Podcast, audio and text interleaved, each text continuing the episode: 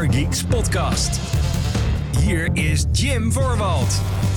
Hallo mede Gaming Geeks, wat leuk dat je luistert naar de Gaming Geeks podcast, de talkshow van GamingGeeks.nl, waarin ik met jou alle ins en outs van de gamingindustrie bespreek, het laatste nieuws, de meest opvallende dingen en nog meer van dat soort uh, mooie termen die daarbij horen. Hallo, uh, ik ben Jim, zoals je weet, dit is aflevering nummer 172, die opgenomen wordt op de 21ste juli van 2021. En uh, nou, hier is uh, jouw uh, wekelijkse reminder dat als je deze show een beetje leuk vindt, dat je dus kan abonneren op deze podcast via jouw favoriete podcastdienst, zoals Apple Podcasts, Google Podcasts en Spotify. Of eigenlijk ook waar je ook maar naar podcasts kan luisteren. Daar is deze show, als het goed is, op te vinden. Mocht dat niet zo zijn, laat het mij dan ook even weten via de mail podcast.gaminggeeks.nl. Uh, want uh, ja, ik kan niet echt alle podcastdiensten in de gaten houden. Dat wordt een beetje te veel van het goede. Maar mocht je er liever ook beeld bij willen, voor wat voor reden dan ook. ja, dat, die bestaat ook. YouTube.com slash GamerGeeksNL. Dat is het YouTube kanaal van GamerGeeks. Waar je dus een videoversie van deze podcast kan vinden. Zo, dat waren alle huishoudelijke mededelingen. Um, ja, hoe gaat het met me is dan natuurlijk de grote vraag. Um, ja, ja, wel oké. Denk ik. Ik, ik, ik, weet het niet echt. Het is een beetje, beetje wisselend uh, in verband met uh, ja, de gebeurtenissen van de afgelopen paar maanden, weken misschien ook wel. Um, het, uh, het, is een, een, lekkere zomerperiode. Komt wat, wat drukte komt er voor mij aan. In de meest positieve zin van het woord overigens hoor, de drukte. ik heb liever dingen te doen dan helemaal niks te doen. maar dat betekent ook wel meteen weer dat mijn backlog van games steeds groter wordt. dus ik zit nu alweer met... Oh ja, shit, ik moet Boomerang X spelen. Oh ja, shit, ik moet dat nog spelen. Dat nog spelen, dat nog spelen.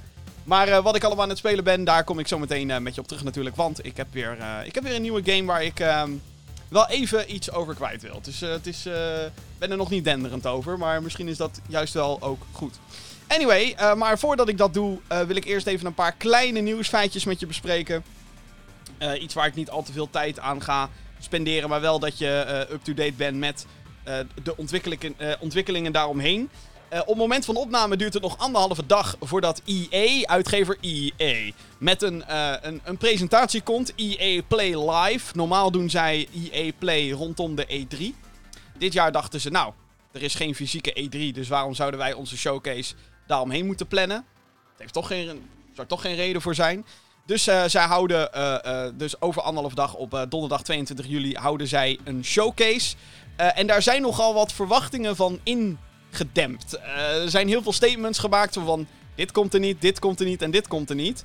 Uh, wat komt er dan zoal niet, Jim? Nou, uh, BioWare gaat niks nieuws laten zien. Studio BioWare. Dus geen Dragon Age 4 en geen Mass Effect 4.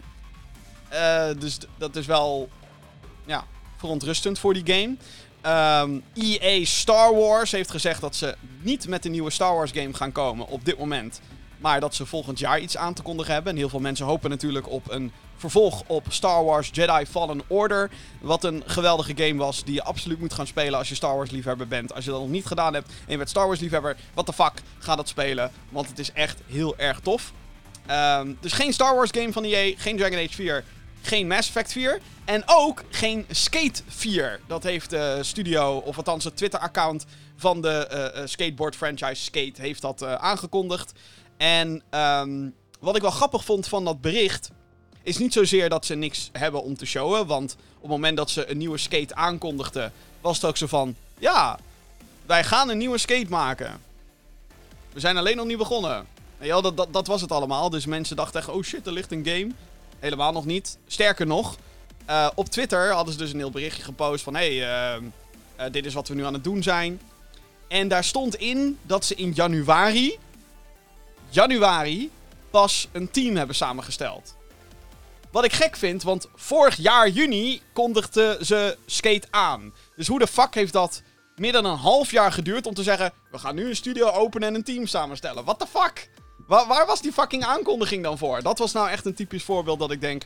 Veel te vroeg aangekondigd. Um, en je zou inderdaad denken dat als je iets aankondigt... dat je een jaar daarna in ieder geval een update hebt... of iets hebt om te laten zien. Of een, een concept of een titel of whatever. Nee, ze hebben nog helemaal niks. Um, wel hadden ze wat details gedeeld over dat ze open world willen gaan. En dat ze allerlei mooie dingen willen doen. Maar ik vind dat zelf allemaal iets te uh, voorbarig en te vroeg. Zeker als je pas in januari bent begonnen met het samenstellen van je team. Dus, EA Play Live, geen Star Wars, geen Skate 4, geen Dragon Age en geen Mass Effect. Wat blijft er dan over, vraag je je af?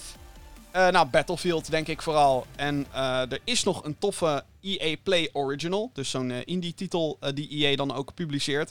En, um, oeh, ik, ben de, ik ben de titel kwijt van die game. Nu ik dat dan. Heet dat niet Last in Random? Wacht, ik ga even tijdens deze opname googlen. Last in Random. Heet die zo? Ja, Last in Random. Geweldig. Het ziet er fantastisch uit. Een action-adventure game. Um, met soort van Alice in Wonderland-achtige vibe. Ziet er echt fantastisch uit. Um, ik verwacht dat we daar meer details van krijgen en een release datum et cetera, et cetera, et cetera. Ehm, misschien ook wel wat hands-on met de... Of hands-on gameplay van sporttitels van EA. Nou weet ik niet of we daar blij mee moeten zijn. Uh, want daar heb ik zo meteen nieuws over omtrent de, de populairste sporttitel in Europa, althans van, uh, van EA. Dus uh, dat wordt ook wat. Ja, dus tot zover EA, althans voor nu. Want later in de show komen ze zeker terug. Ik doe even een blikje koffie open andere. Uh, zo, uh, stemmetje. Uh, ander ding waar ik even snel met je over wil babbelen is Final Fantasy XIV. Voordat ik mensen over me heen krijg van Jim, je hebt het er nooit over gehad, hoe durf je? sterker nog, zelfs het Algemeen Dagblad heeft er een artikel aan gewijd. Er is namelijk een, um, een grote. Ja, hoe noem je dat? Piek in populariteit voor Final Fantasy XIV Online. Dat is een MMO-RPG. En is daarmee ook een soort van concurrent voor World of Warcraft. En World of Warcraft die is allemaal spelers aan het verliezen. Uh, ik zit niet echt in de MMO's. Maar van wat ik her en der heb meegekregen, een beetje wel websites gelezen en zo, wat artikeltjes. Van wat ik ervan heb meegekregen is dat het erop neerkomt dat World of Warcraft al een tijdje gewoon stilstaat. En dat de content niet zo cool is. En dat als er een patch uitkomt, dat je dat dan binnen 5 minuten uitspeelt. En dan, dan moet je weer wachten. En dat de, de payoff, dus dat het verhaal in World of Warcraft steeds slechter en slechter en slechter en slechter wordt. Uh, tot op het punt dat mensen denken: waarom de fuck moeten we ooit nog caren om deze personages? Wat zijn jullie in godsnaam aan het doen? Um, dus, dat, dus World of Warcraft zit in een soort van dieptepunt. En daar waar mensen dan natuurlijk op zoek zijn naar een andere MMO die ze wel leuk vinden om te spelen, komen ze dus al snel bij Final Fantasy XIV terecht. Dit bleek dus ook voor de streamer Asmongold, een van de grootste streamers op, uh, op Twitch. Zeker als het gaat om MMO's. Uh, hij staat toch wel heel erg bekend als de World of Warcraft dude. Uh, maar heeft dus ook al meerdere malen, overigens, wat ik, over, wat ik wel cool vind trouwens, heeft al meerdere malen zeg maar gewoon kritiek geuit van ja, luister, World of Warcraft moet gewoon dit zus, zus, zo doen. En heeft dit over mechanics en over de manier hoe dingen aangepakt worden en zo. Maar die was het dus ook een beetje zat en is, heeft toen ook besloten om gewoon Final Fantasy XIV te gaan streamen. Wat zorgde voor zijn persoonlijke kijkcijferrecords. En dat zorgde er ook weer voor dat daarbij heel veel mensen dus weer geïnteresseerd werden in die game. En um, nou ja, dat was onder andere te zien op Steam. Op de Steam chart websites uh, zag je hoogtepunten en een peak players. Het was zo erg, dat, het aantal nieuwe spelers wat erbij kwam, dat Square Enix, de uitgever, dus op een gegeven moment moest stoppen met het verkopen van digitale uh, keys. Gewoon met het verkopen van toegang tot de game. En uh, dat ze extra servers moesten aanschaffen. En dat ze ook een, een, een, een, een, uh, letter of apology de wereld in hebben gestuurd. Van sorry dat het allemaal zo lastig gaat met connecten. Maar we worden overspoeld. Sorry, sorry, sorry. Maar bedankt voor het spelen. En het opvallendste van dit hele gebeuren is dat um, Final Fantasy XIV op dit moment helemaal geen nieuwe content heeft. Er komt vast en zeker wel weer een expansion aan. Expansion nummer zoveel. Maar um, het is niet alsof op het moment van spelen er iets gloednieuws is of zo. Dus dat maakt het eigenlijk wel heel grappig. Een soort van samenloop van omstandigheden die Final Fantasy XIV Online ontzettend populair maakt.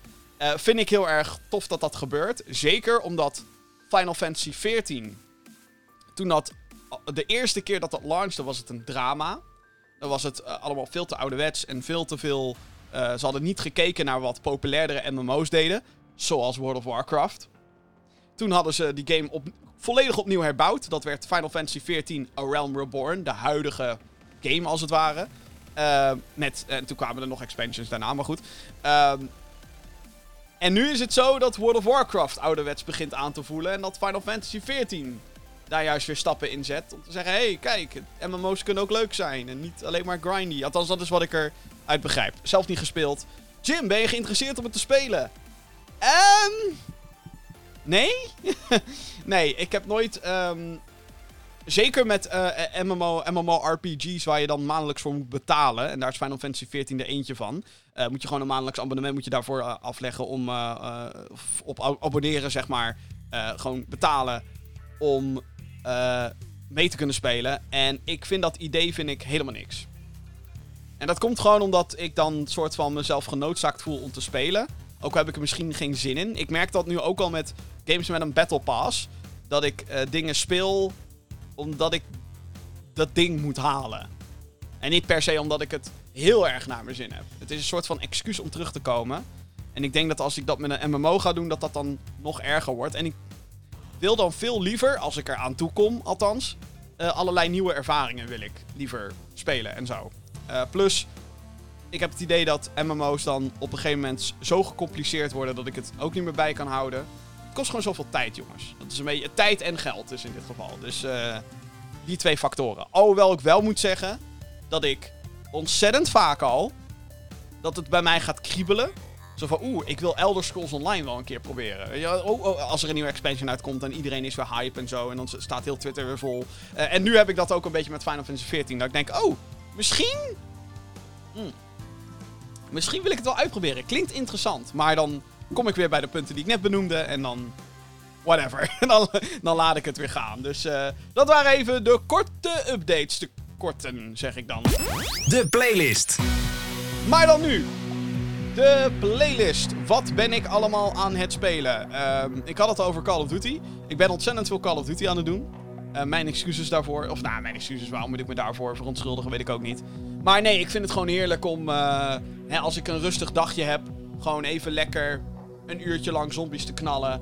Wat seasonal challenges te doen. Een beetje die Battle dingetjes. Een paar guns, een gold camo unlocken en dat soort dingen. Dat eh, blijf ik heerlijk vinden. Er is onlangs een nieuwe map gereleased. Voor, voor Cold, Call of Duty Cold War Zombies. Mauer der Toten. En die is best cool. Ehm, ik heb al maar een paar keer ben ik erin eh, in, in gedoken. Omdat een paar van die challenges waar ik het al over had. Dan moet je dan weer een andere map voor spelen. Dus dan doe ik dat. Maar eh, het ziet er heel tof uit. Best wel grote map. Heeft weer een ander gek thema. Gebeuren wel allemaal eh, rare dingen gebeuren erin. Dus best wel cool. Als je zeg maar Call of Duty Cold War wil spelen, dan zou ik dat vooral doen voor de zombies. Ik vind de multiplayer. Nou, Modern Warfare was veel beter. De, de, de, de, de PvP multiplayer, zeg maar. Dat je elkaar moet kapot knallen. Maar goed, eh uh, Mauer der Toten, dus Call of Duty eh, eh, Cold War Zombies. Maar goed, wat ben ik wel aan het spelen? Nou, eh, fijn dat je het vraagt. Een andere game die ik heb opgepakt deze week, dat is Space Punks. Ja, Space Punks. En dan denk je, nooit van gehoord. Dat kan. I don't blame you. De reden eigenlijk waarom ik eh, geïnteresseerd was in deze game was om eh, de ontwikkelaar in deze kwestie. Space Punks is een game die wordt uitgebracht, of is uitgebracht. Is, nou ja, whatever. Eh, het, is een, het is een game die wordt uitgebracht door eh Jagex. Die je voornamelijk kan kennen van ehm, de ehm, eh, RuneScape. Natuurlijk, hoe kan ik dat vergeten? RuneScape. Iedereen kent RuneScape. Maar ehm, ja, ze hebben een nieuwe game. En die hebben ze gemaakt samen met Flying Wild Hawk. En Flying Wild Hawk is een studio. Eh, vind ik te gek. Het is een studio die kan je kennen van de Shadow Warrior reboot reeks. De derde komt ook ergens dit jaar uit. Ze hebben meerdere teams inmiddels. En ehm, ja, een van die teams maakt dus Space Punks. En wat het in feite is, het is een. Nu nog niet, maar het wordt een free-to-play game. Ehm, waarbij je. eh, ja, het lijkt een beetje op Borderlands meets Diablo. Het is top-down. Of isometrisch. En je hebt verschillende wapens en guns en eh, enemies. En je moet eh, allerlei gekke opdrachten uitvoeren. Nou, gekke. Meestal is het kill dit. Breng dit object daar naartoe. En dat doe je dan in maps waar je dan eh, inspant. Maar dan met een Borderlands-achtige vibe. Dus alle characters hebben attitude. En de hele stijl van de game is cartoonachtig. Met van die dikke zwarte randen. Ehm, je zou je bijna afvragen waarom heeft Gearbox deze game niet opgepakt. En hebben ze er een Borderlands spin-off van gemaakt. Zou ook zomaar kunnen. Maar goed, dat is het dus niet. Het is zijn eigen ding, Space Punks. En, ehm, nou, kleine disclosure. Ik ben natuurlijk nog niet zo diep dat ik hier een uiteindelijk oordeel over kan geven. Het eh, wordt dus een free-to-play game. Maar dat is het nog niet. op dit moment kan je eh, toegang krijgen tot de closed beta door een Founders Pack te kopen via de Epic Games Store. Uiteindelijk moet het dus ehm, in open beta gaan eind dit jaar op zowel PC als PlayStation als Xbox. Ehm, maar goed, ik heb een, eh, een code mogen ontvangen. Ik eh, heb er even een beetje mee zitten klooien. Ik wilde nog dieper ingaan. Omdat ik wel het idee heb dat wat ik nu ga zeggen een beetje voorbarig is. Maar het is nog niet heel boeiend. het is. ehm, je merkt zeg maar in, in, op alle fronten dat dit een early access game is. Eh, je begint bijvoorbeeld in een, ja, in een hut, dus in een, in, in een hub. In een plek waar je eh, bijvoorbeeld je gear kan checken. En een plek waar je even je upgrade punten kan inzetten. Op een plek waar je missies kan selecteren. Daar zie je andere spelers ook rondlopen. Je kent het wel. Ehm, maar ja, daarna word je geteleporteerd via een mapscreen naar, naar, een andere, eh, naar een ander gebied. Als je althans een missie selecteert. En ja, de missies zijn op dit moment nog niet echt gebaseerd op een verhaal of wat dan ook. Sterker nog, er zit helemaal geen story mode in. Eh, er zit wel een tutorial in, zodat je een beetje de basics krijgt, dat dan wel. Maar het is nog heel erg zo van, hey, je hebt fame. En hoe meer fame je hebt, hoe meer dingen je unlockt. Zoals crafting krijg je op een gegeven moment nadat je 700 fame hebt verzameld. En fame krijg je dan door eh, missies te doen en eh, opdrachten uit te voeren. Eh, je hebt ook daily challenges en weekly challenges en dat soort extra meuk, om het maar zo te zeggen. En ehm, ja, het is, je merkt in, in dat soort gevallen dat het allemaal heel erg early access is. Dat het gewoon zijn heel veel dingen nog niet compleet. Je merkt zo van, ja, de variatie is er ook niet echt. En dat is vooral op dit moment mij wat de game een beetje killt. Want de basissystemen werken wel goed. Je hebt een melee wapen, je hebt een, een geweer. Ehm, en je hebt eh, vier verschillende characters. Ik heb er ook nog maar met eentje gespeeld. Dus in die zin, ja, heb ik, kan ik ook nog niet echt oordelen over, over eh, hoe tof alle characters wel of niet zijn. En in hoeverre ze verschillen of niet. Maar ehm, ja, je hebt ook een dodge roll en, en gewoon een hele standaard moveset eigenlijk. En dat is het ook een beetje. Het is allemaal heel standaard. Hè? Je, je, je loopt gewoon rond, je hakt en je schiet wat. En oké, jee, ik heb weer een missie gedaan. Jee, nu heb ik weer wat fame. I guess. En dan, oké, gaan we weer voor de daily quest gaan we maar nog een keertje naar een gebied toe om dat te doen. Probleem is, is dat ik ehm, nu iets van drie uur gespeeld heb. En dat er op dit moment nog maar één type gebied is waar ik heen kan. En dat is een soort woestijn met fabrieksonderdelen erin. En een paar robots die op je afkomen. Ik heb eh, in mijn eh, drie uur speeltijd nu vier type vijanden tegengekomen. Even bosses. Waarvan er overigens ook maar twee variaties zijn op dit moment. Althans, waar ik nu ben met spelen. Ehm, dat is het eigenlijk. Dus in totaal zes verschillende vijanden, waarvan twee bosses. En ja, dat, dat wordt wel een beetje saai, zeg maar. En dan denk je, nou Jim, dat valt toch wel mee. Dat kan, kan wel meevallen. Maar als je dat dan bijvoorbeeld gaat vergelijken met een Diablo, waar deze game eh, heel veel van leent. Qua mechanics en qua feel. En qua. Gewoon qua heel veel elementen. Maar ehm, ja, daardoor. Kijk, bij Diablo heb je al binnen een uur heb je al gewoon acht verschillende typen vijanden gezien. En kan je allerlei gekke kanten op. En de, de manier van belonen is daar veel beter. Dat komt ook omdat je daar veel meer gear gedropt krijgt. En je gear, terwijl je aan het vechten bent, bij wijze van kan wisselen. Dat kan bij Space, eh, Space Punks kan dat weer niet. Eh, dat kan alleen maar als je eh, in de hub bent, de central hub. Maar ja, ik merk ook dat niet heel veel mensen het spelen. Je kan elke keer bij een missie kan je soort van wachten totdat er spelers je joinen. Of je kan meteen op ready klikken en gaan. Ik heb gewoon op een gegeven moment heb ik gewoon gezegd: oké, ik wacht gewoon. Er zijn ook missies die je eh, op een bepaald moment krijgt, waardoor je ontzettend veel punten krijgt, zodat je echt zeg maar door kan met de game. Eh, ik zou het geen story missions willen noemen, want er zit letterlijk geen verhaal in. Maar het zijn waarschijnlijk de hoofdmissies. En zelfs bij die hoofdmissies kreeg ik nooit echt versterking of zo. En tuurlijk, ik zou misschien vrienden kunnen overtuigen, proberen te overtuigen om dit, eh, om dit met mij te proberen. Maar ik merk gewoon dat er weinig buzz is rondom de game. En het is ook logisch, want wat ik al zei, het is heel generiek. Eh, er is niet heel veel variatie. En het is een game die zich soort van baseert op... Oeh, we gaan lekker veel grinden, geloof ik. Volgens mij is dat nu hun, hun hele ding. Met de manier hoe ze punten verstrekken en, en hoe ze nu, nu al... Ik ben pas een paar uur aan het spelen en ik merk nu al dat er een soort van afhankelijkheid is van daily en weekly challenges.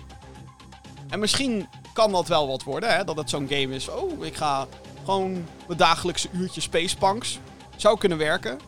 Maar dan moet je wel gewoon je mechanics en, en alles moet gewoon wat gepolijster. Alles moet wat diepgaander.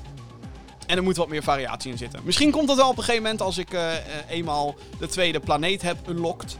Uh, en als ik wat meer ga duiken in de challenges en andere characters. Maar op dit moment. Let wel, wat ik inmiddels al 14 keer heb gezegd, geloof ik. Maar dit is een eerste impressie. Het is totaal nog niet mijn eindoordeel. Ik wil eigenlijk nog wat uurtjes spelen en met wat andere characters aan de slag gaan. Of in ieder geval een tweede. En dan met mijn voorlopige conclusie komen. Maar het is al heel erg early access. Dus zou ik aanraden om bijvoorbeeld zo'n Founders Pack te kopen voor de closed beta? Op dit moment niet. Op dit moment zou ik zeggen, wacht lekker tot de open beta eind dit jaar. En dan kunnen we misschien samen door een paar planeetjes heen slashen, schieten, noem het maar op. En hopelijk wordt het dan wel wat met Space Punks.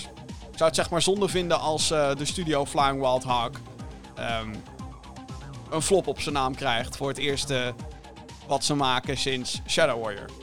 Ze zijn bezig met meerdere projecten overigens hoor, maar Spacepunks is de eerste die nu uh, ja, onthuld is en gereleased tussen aanhalingstekens, want het is closed en early access. Het is, mijn probleem met de game is vooral dat het te early access is. Het is gewoon te vroeg.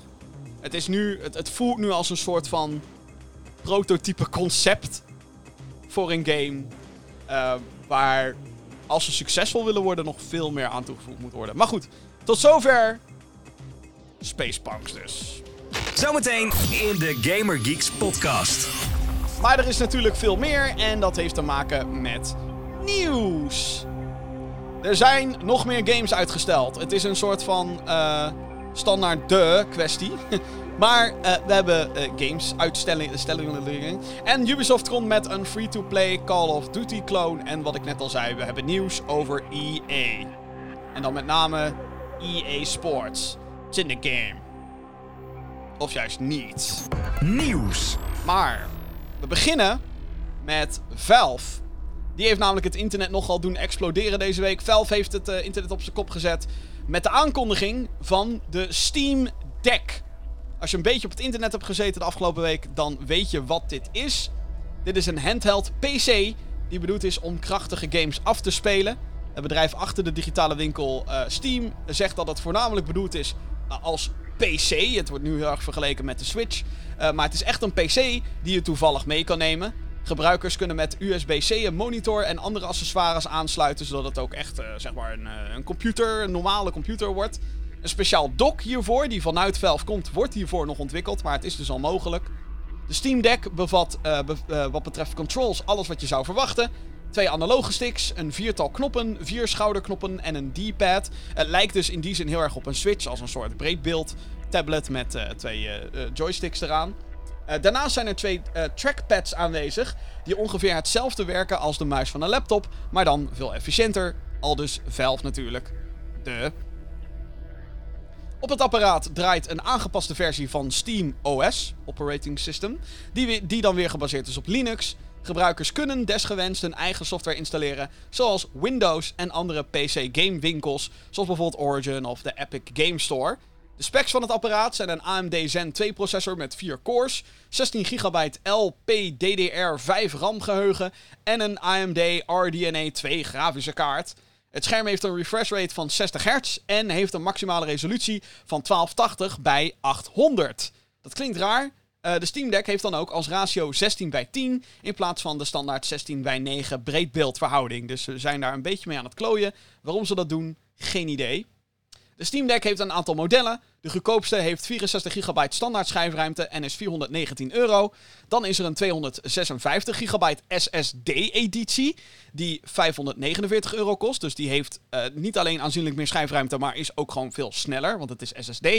Mocht je nog verder willen gaan, dan is er een 512 GB versie die 679 euro van je vraagt. Als je nu überhaupt door de reserveringen heen komt, uh, verwacht... Uh, eh, wordt, eh, zo. Als je nu überhaupt door de reserveringen heen komt, wordt verwacht dat je in het eerste kwartaal van 2022 je Steam Deck, ja, dat die dan bij je komt. De eerste exemplaren worden in december verstuurd. Het apparaat komt dus officieel gezien in december al uit. Ja, dit was dus een beetje een, uh, een bombshell die ze dropte. Um, en dat heeft te maken met het feit. En ik denk dat het expres gedaan is. Nintendo kwam vorige week natuurlijk met de uh, Switch OLED. Overigens is dit geen OLED-scherm, dit is gewoon een uh, LED-scherm. Mocht je dat willen weten. Um, maar ja, vorige week kwam Nintendo dan met die Switch OLED. En dan is Steam nu ineens. hey, hier is een handheld. Die fungeert als PC en veel krachtiger is. Dit is de Switch Pro you're looking for. Dus uh, dat vind ik al heel interessant. Ik moet zeggen, het apparaat ziet er tof uit. De ligging van de knoppen daarentegen is fucking kut.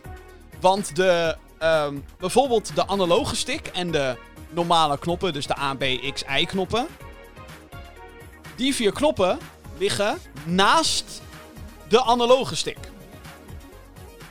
En ik snap ergens wel waarom ze dat gedaan hebben. Want die twee trackpads, die eigenlijk als een soort van touchgevoelige analoge sticks fungeren, I guess. Die zitten daar dan weer onder.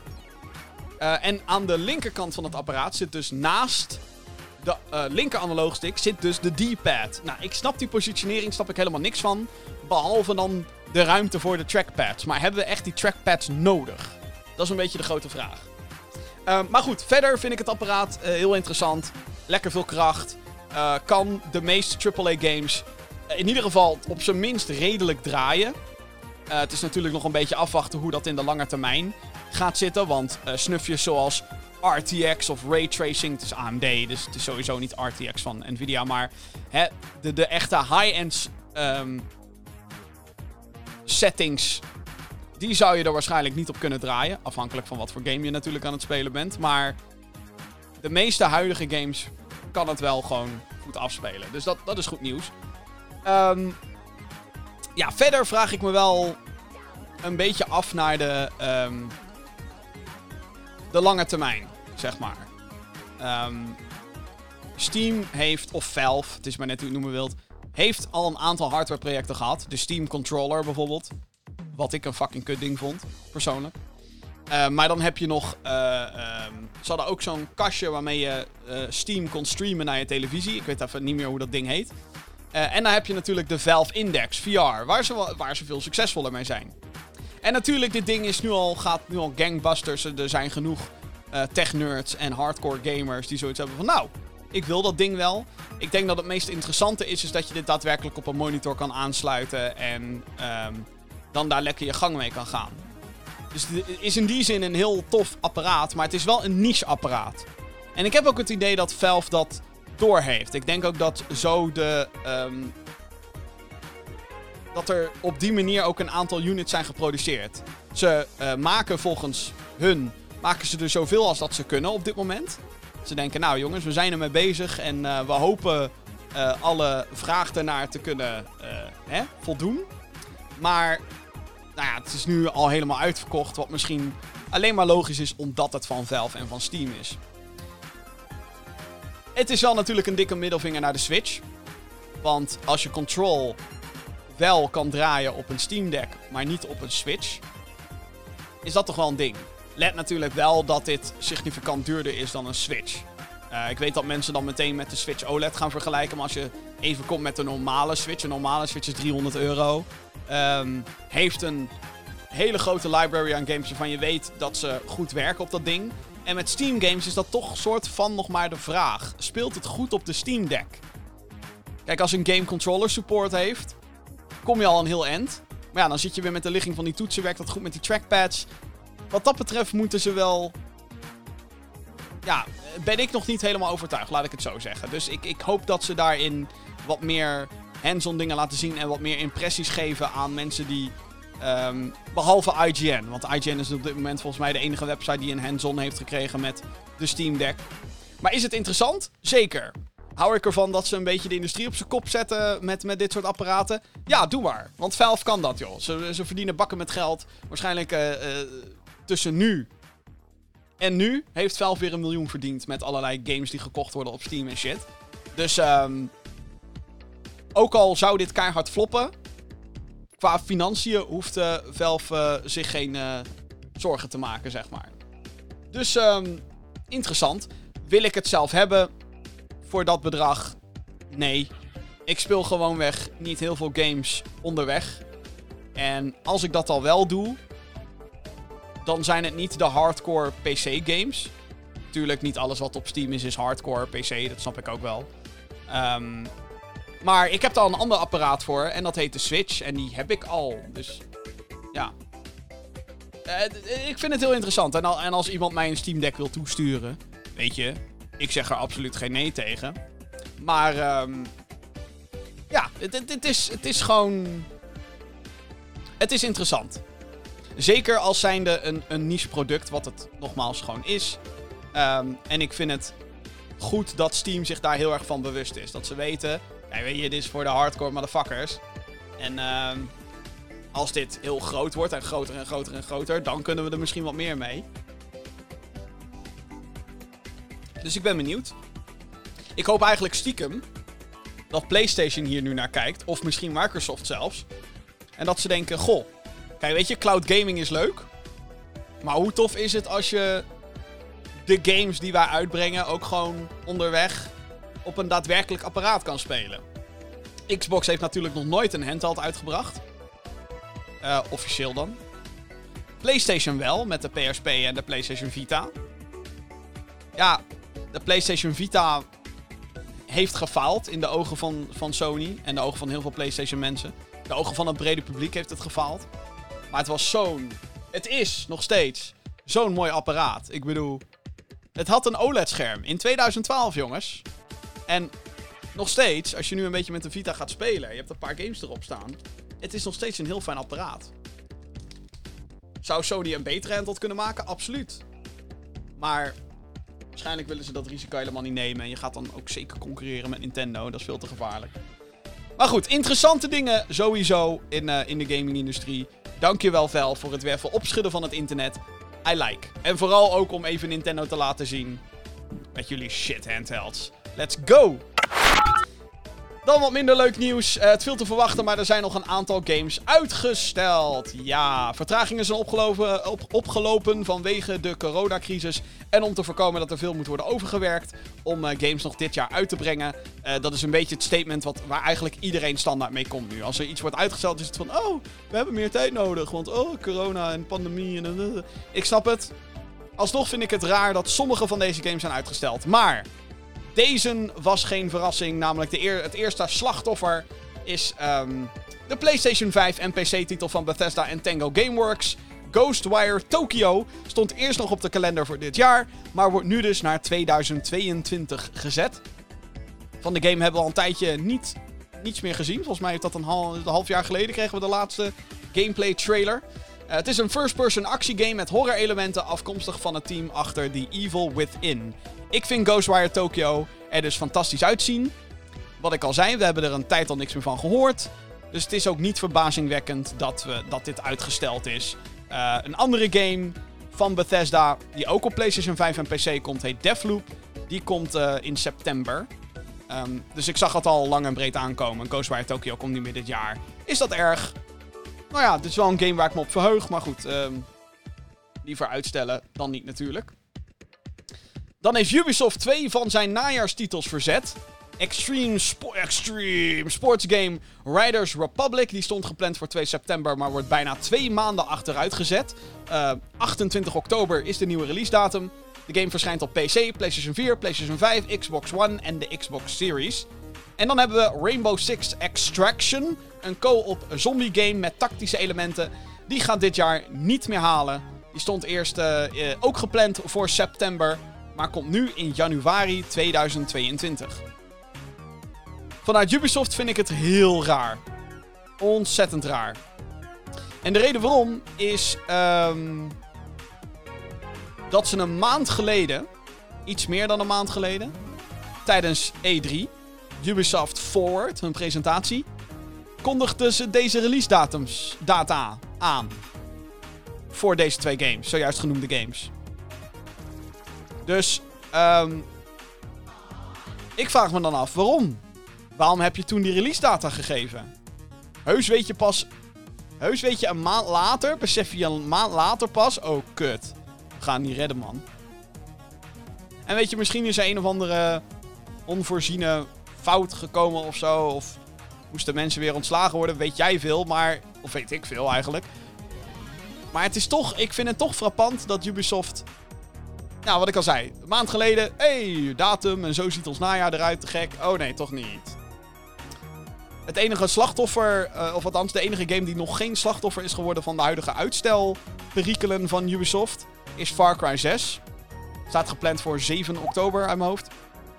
Ik hoop ook dat die niet uitgesteld wordt. Uh, zeker niet naar 2022, want als Far Cry dit jaar niet meer gaat halen, dan heeft Ubisoft wel een probleem voor de najaarscijfertjes. Want uh, dan hebben ze geen grote najaarsgames meer. En ja, is Riders Republic dan een grote najaarsgame? Ik zou zeggen van niet, maar dat is misschien wat meer uh, persoonlijke smaak dan, uh, dan daadwerkelijk cijfertjes. Want ja, die heb ik gewoon weg niet. Ik heb geen cijfers omtrent Steep en hun extreme sports shit en zo. En dan nog een laatste uitstel, dat is RE-Verse. Een multiplayer spin-off van de Resident Evil horror serie. die is ook verzet naar volgend jaar. De PvP-game had gelijktijdig moeten uitkomen met Resident Evil Village in mei, maar haalde dat niet. Het werd soort van beloofd van, hey, als jij Resident Evil Village koopt, krijg je ook RE-verse erbij. Woe! De game kreeg wel wat beta's, werd vervolgens verzet naar juni, toen juli en komt nu dus helemaal niet meer dit jaar. En een van de redenen zal ongetwijfeld geweest zijn dat de reacties op de beta's tot nu toe niet heel positief is. En terecht. Want ehm nou ja, hoe moet ik het omschrijven? RE-verse is een, dus een PvP multiplayer game. Dus je speelt tegen andere mensen. Je start als een hoofdpersonage uit de Resident Evil games. Dus het kan zijn Jill Valentine of Leon Kennedy of Claire Redfield of nou, noem ze maar op. En dan moet je dus uh, andere spelers uh, schieten. Maar als jij doodgaat, verander je in een van de boss characters van de Resident Evil franchise. Dus het kan zijn Nemesis uit Resident Evil 3. Uh, eh, de, de, de, de, god, de, de, hoe, heet, hoe heet die guy eigenlijk? Een Titan guy, Birkin uit, uit Resident Evil 2. Uh, uh, de, de, enge dude uit Resident Evil 7 met, met een soort van chainsaw schaar of zo. Dat, is allemaal, dat behoort allemaal tot de mogelijkheden. Um, ja, als je dan doodgaat, respawn je en zo gaat dat door. En dan zijn alle locaties zijn gewoon geript uit de uh, recentere Resident Evil games. Dus uh, 2 en 3 remake en uh, 7. Het grote probleem is alleen is dat het er niet goed uitziet. Ze hebben zeg maar een soort van Instagram comicbook filter hebben ze eroverheen geflikkerd. Alle duisternis is weg. En het ziet er gewoon super clunky uit om te spelen. Er zijn dus al wat close betas geweest. Uh, mocht je benieuwd zijn naar beelden, kan je dat zelf opzoeken in YouTube. Maar uh, oei, oei, oei, oei, oei, het ziet er niet goed uit. Dus waarschijnlijk heeft Capcom gedacht... Wat de fuck moeten we, wat moeten we met het project gaan doen, jongens? Wat, wat moeten we hier nou mee?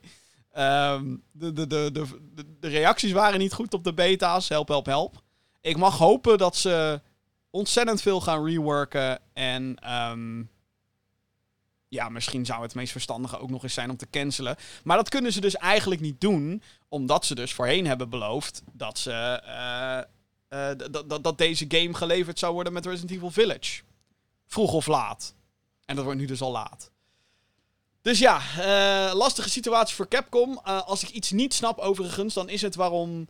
Ik, ik snap gewoon niet waarom Capcom, de uitgever van Resident Evil trouwens, um, continu de neiging heeft om een PvP multiplayer te pushen binnen Resident Evil. Ik snap het niet. Ze, ze probeerden dit ook al met de Resident Evil 3 remake. Daar zat een multiplayer bij dat heette Resistance, geloof ik. Resident Evil Resistance. Is dit weer tijd om te googlen? Ja, dit wordt even tijd om te googlen, zeker. Kijken.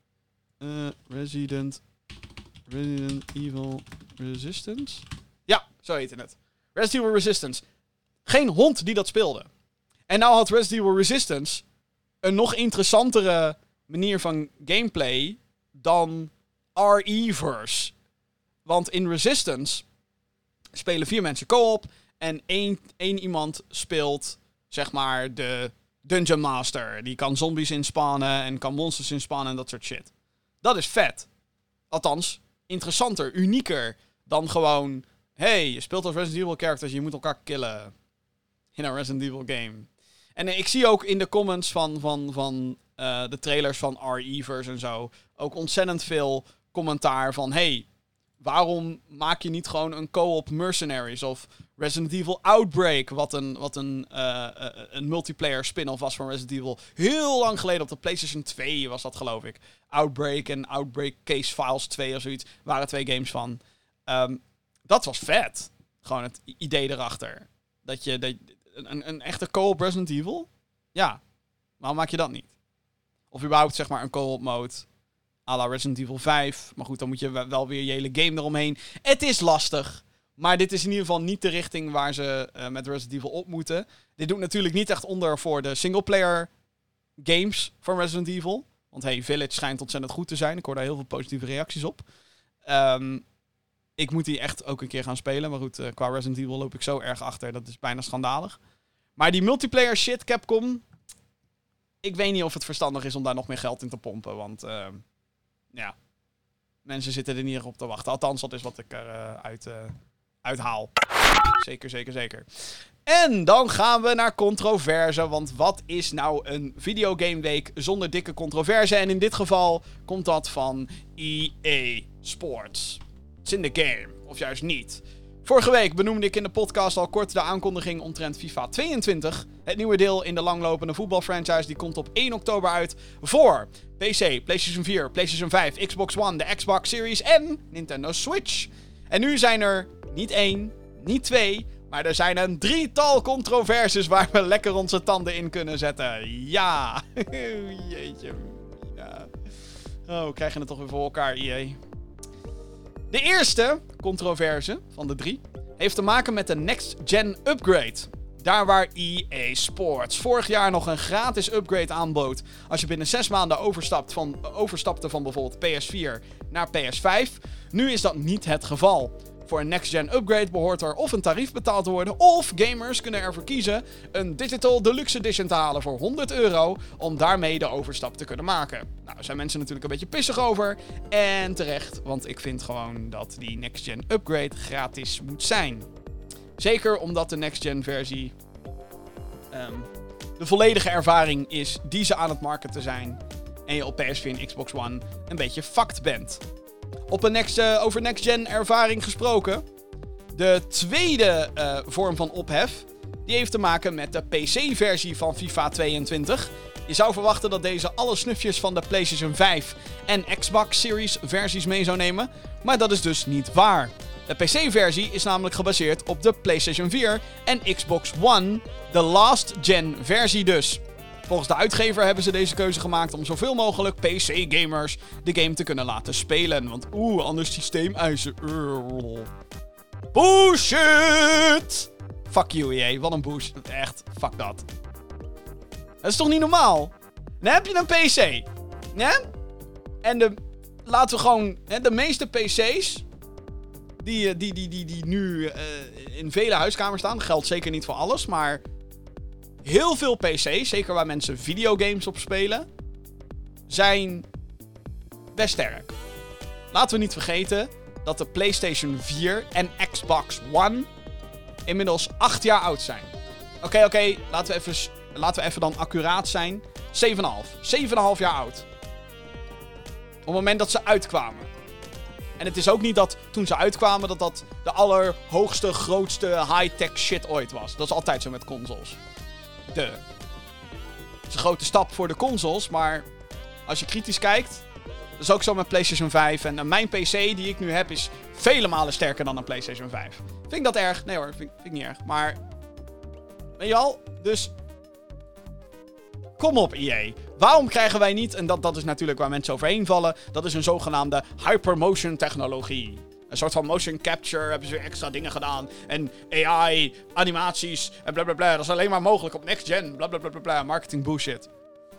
Oké, leuk, maar fucking breng die shit naar PC gewoon. Wat de fuck is je probleem? Je zou, je zou bijna, als je echt zeg maar honger hebt naar geld, IE, als je echt hungry bent, zou je nog twee versies kunnen releasen ik weet het, dit is scummy as fuck, maar dat maakt niet uit. Twee versies. Eentje noem je FIFA 22 PC Legacy Edition. dat is zeg maar PS4 Xbox One versie. zet ook even crossplay aan daar. Of je gaat voor FIFA 22 Hypermotion Edition. Gewoon de echte, zeg maar. De next-gen shit. Geef ons dan op zijn minst die keuze. Maar kom niet met, yo, betaal full price voor een fucking PS4, PS4 versie. En ik zeg niet dat de PS4 versie van FIFA 22 helemaal niet leuk kan zijn of zo. Sterker nog, ik denk dat FIFA fans daar prima tevreden mee zullen zijn. Misschien, weet ik niet. Ik ben niet echt een expert rond, omtrent FIFA, maar Geef PC, geef dan op zijn minst een mogelijkheid. Fuck, fuck af met je shit. Oké, de laatste controverse heeft betrekking op de Nintendo Switch versie. Dit is wederom de zogeheten Legacy Edition. Wat in dit geval inhoudt dat de game naast de transfers die in de voetballerij hebben plaatsgevonden, voor de rest exact hetzelfde is als de game van vorig jaar. Dus FIFA 22 op Switch wordt exact hetzelfde als FIFA 21. Die weer hetzelfde was als FIFA 20. Die was weer hetzelfde als FIFA 19, wat in feite weer een clone was van FIFA 18 op de Switch. Uh, mensen zijn hier fucking pissed off over, omdat EA gewoon geen moeite stopt om FIFA op de Switch überhaupt te verbeteren, te veranderen, te, iets te doen. Alleen maar logotjes veranderen. En vaak vergeten ze zelfs daar een aantal dingen. Zodat vaak heel duidelijk pijnlijk is, oei, we hebben dingen gecopy-paste. Uh, dus logotjes worden veranderd. En spelers worden veranderd. Als in de transfers worden meegenomen. En that's fucking it. Um, waarom dit scummy is, is omdat EA het natuurlijk gewoon weer voor 60 euro in de winkel tieft. En er de titel FIFA 22 opzet. Terwijl het is een game van 4 jaar oud. Guys. En geloof mij maar, als EA, EA Sports moeite zou doen, zouden ze echt nog wel meer uit die Switch kunnen halen. De Switch-versie is sowieso een soort van barebones versie van FIFA. Wat eigenlijk niet eens zo heel erg is als je erover nadenkt. Want hey, het is de Switch, het is niet hè, de hardcore. De, hardcore FIFA-spelers zitten toch op die andere consoles uh, en platforms. Niet op PC kennelijk. Dat al helemaal niet. Maar, um, dus dat het een soort van teruggeschaalde versie is. Daar kunnen we denk ik met z'n allen wel mee leven. Maar dat, ze al vier, dat dit de vierde, het vierde jaar op rij wordt. Dat ze gewoon die shit gaan copy-pasten. Fucking schandalig. Maak de game dan goedkoper of zo. Weet je wel, doe dan iets. Fucking bullshit. Fucking, fucking, fucking bullshit. Dus, drie FIFA-controversies in één week. Gaan ze dat record verbeteren nog een keertje? Geen idee, maar het is in ieder geval heftig. FIFA 22 dus uh, 1 oktober, mocht je het uh, gemist hebben. Overigens denk ik nogmaals dat FIFA-fans, whatever. uh, misschien is de game wel ontzettend goed. De next, geen idee. Weet eigenlijk niet. Dan wat opvallende nieuws. Dit kwam eigenlijk binnen vlak voor de opname van deze podcast. En dat is dat uh, Pro Evolution Soccer niet meer bestaat. Oh wel, het, best het komt nog wel weer. Of althans, komt nog wel weer. Het gaat van naam veranderen. Pro Evolution Soccer gaat heten eFootball. Het heette eigenlijk al Pro Evo, eFootball of PES eFootball. Maar nu gaat het gewoon volledig van de Pro Evolution Soccer naam af. Het gaat nu gewoon heten eFootball. En, ander groot nieuws, het gaat free to play.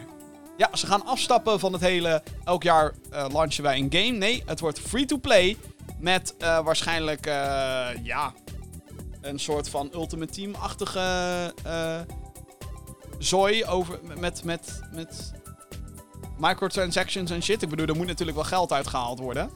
Um, waarschijnlijk uh, ja, een beetje op diezelfde manier. Misschien nieuwe shirtjes en zo die je kan kopen. Maar goed, het wordt dus in feite free-to-play. Ze hebben een soort van uh, kleine roadmap uh, uh, aangekondigd met... Hey, we gaan dus free-to-play. En later willen ze...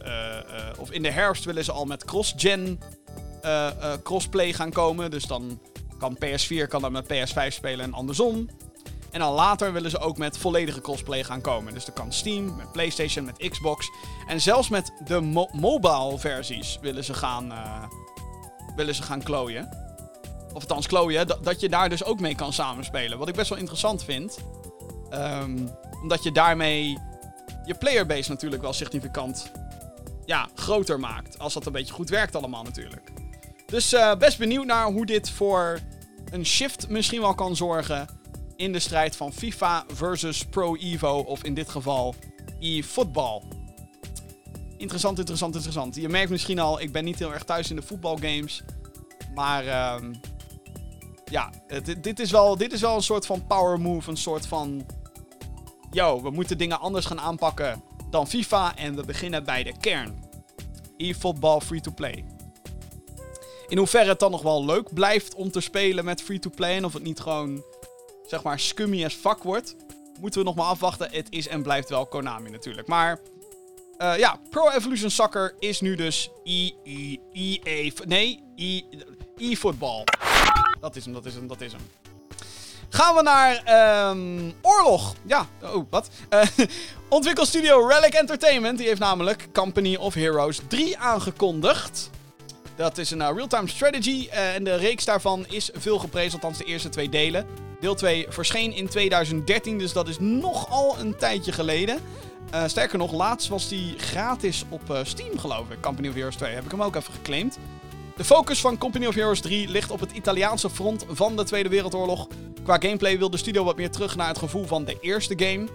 Eh, dat schijnt wat tactischer te zijn dan Company of Heroes 2. Althans, dat heb ik me laten vertellen.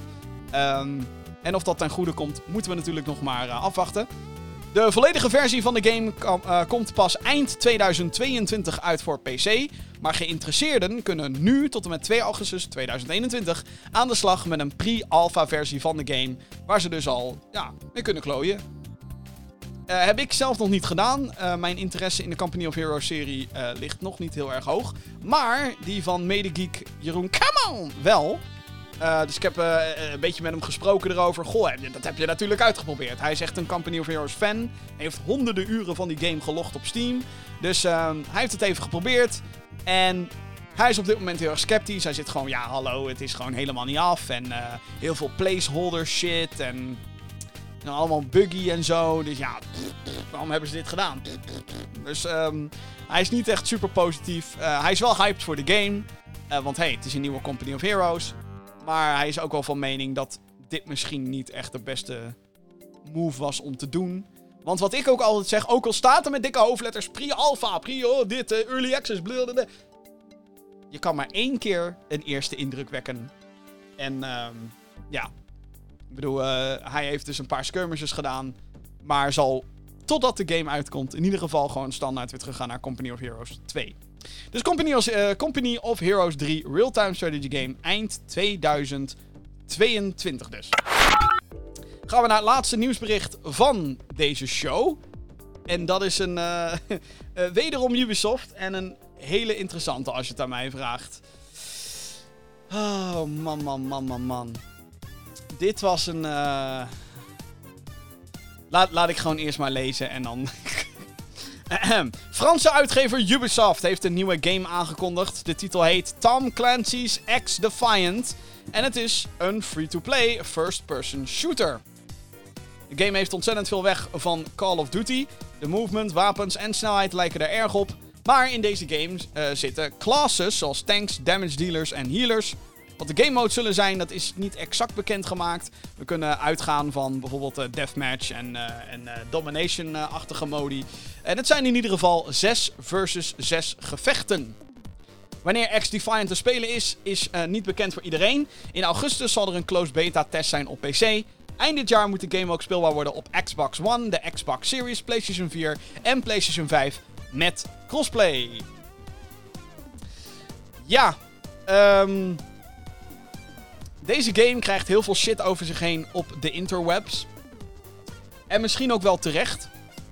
Omdat, ehm, nou ja, kijk, weet je, je kan eh, Call of Duty willen zijn. Er is zeg maar een verschil tussen ehm, geïnspireerd zijn door iets en iets zo fucking hard willen naapen.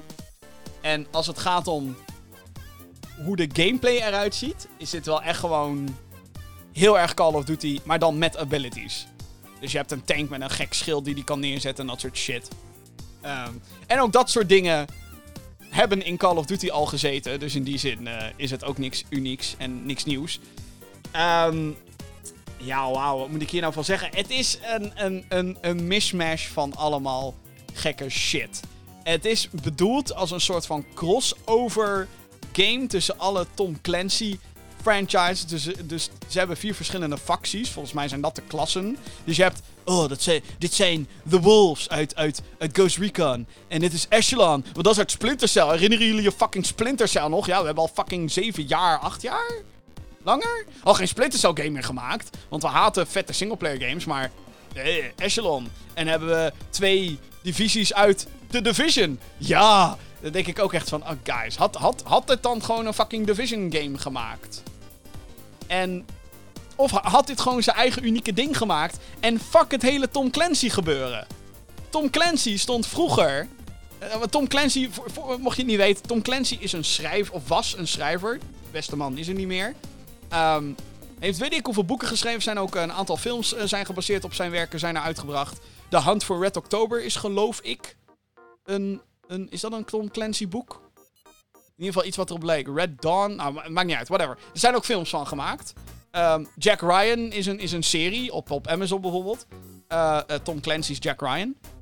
Gebaseerd op zijn wereld. En zijn wereld eh, is, is, is meestal moderne, tactische, military shit. Dat is Tom Clancy.